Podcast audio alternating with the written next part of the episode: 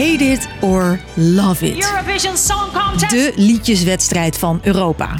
Die draait om muziek. En vooral geen politiek, zegt de organisatie zelf dan. Maar Ieder jaar heb je gewoon heel veel nummers die echt een reflectie zijn van de wereldgebeurtenis op dat moment. ik, Chrisje, vertel je hoe politiek het Songfestival is. En welke rol de oorlog in Oekraïne dit jaar speelt. Lang verhaal kort. Een podcast van NOS op 3 en 3FM.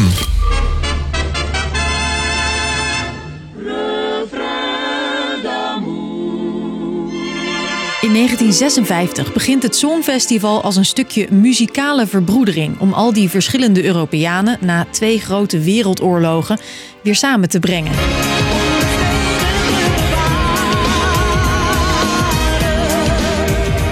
Het is een West-Europees feestje met zeven landen. Dat was toen. Nu doen er rond de 40 landen mee. Met wereldwijd 200 miljoen kijkers. En een van die kijkers, Dave Boomkens. Ja, 2003 was het eh, eerste jaar dat ik echt bewust keek. Dus dat was echt nog in eh, pyjama met cola, chips, natte haren. Hij is niet alleen fan, maar ook politicoloog en schrijver van het grote Songfestivalboek. Dus hij weet wel waar hij het over heeft. En wie Songfestival zegt, zegt ook vriendjespolitiek. La Belgique, 12 Toch, België? Nos 12 points vont aux Pays-Bas.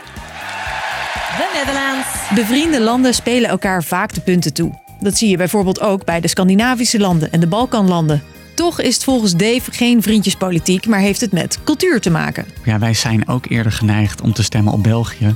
Op het moment dat Hoover van ik daar op het podium staat.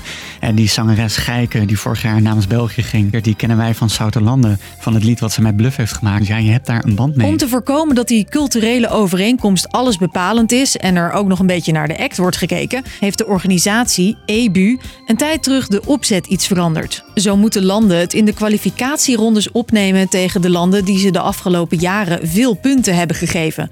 Zodat bijvoorbeeld Griekenland en Cyprus tegen elkaar strijden voor een plekje in de halve finale. Start voting now. Geven het publiek en de vakjury ieder de helft van de punten. It's a piece of cake. Take that phone, call that number, send that text. en zijn de punten 1 tot en met 10 van het publiek en de 12 points van de jury. Goed, dat was de vriendjespolitiek. Nu de echte politiek. Want ondanks dat de organisatie zegt dat het Songfestival geen plek is voor politieke statements, gebeurt dat toch. Denk maar aan Belarus vorig jaar.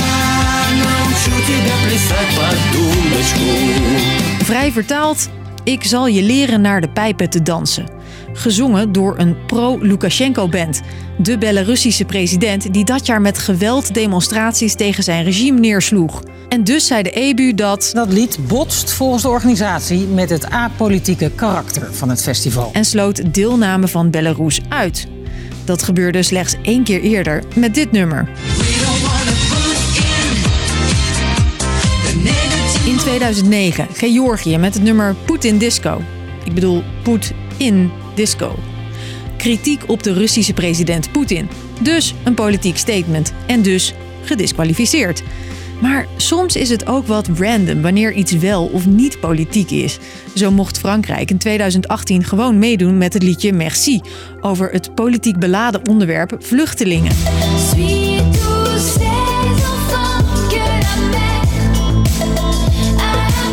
Of Armenië in 2015, precies 100 jaar na de Armeense genocide, met een boodschap aan Turkije.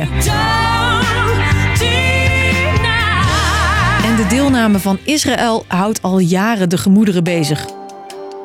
Dit jaar is het duidelijk wat de grens is. Rusland is niet welkom na de inval in Oekraïne. En Oekraïne? Het land kan door de oorlog volgens boekmakers rekenen op heel veel sympathiestemmen. Laat ik het zo zeggen, als er geen oorlog in Oekraïne was geweest, dan was er zeker geen winnaar geweest. Ze hebben ook al eens gewonnen in 2016 met een anti-Rusland lied. Twee jaar na de annexatie van de Krim door de Russen zong zangeres Jamala over de Russische deportatie van haar oma, die in 1944 op de Krim woonde. Rusland was not amused. En ook dit jaar heeft Oekraïne een statement. Dus het beschrijft simpelweg de liefde voor onze moeders. Maar onder die liefdesverklaring gaat dus echt een aanklacht schuil tegen het kapotmaken van dat wat van het grootste belang is. Hè? Dus je familie, je afkomst, je huis, je land, je moederland. En, ja, en dat eh, maakt dit eh, een ongelooflijk eh, waardevol, in- interessante inzending.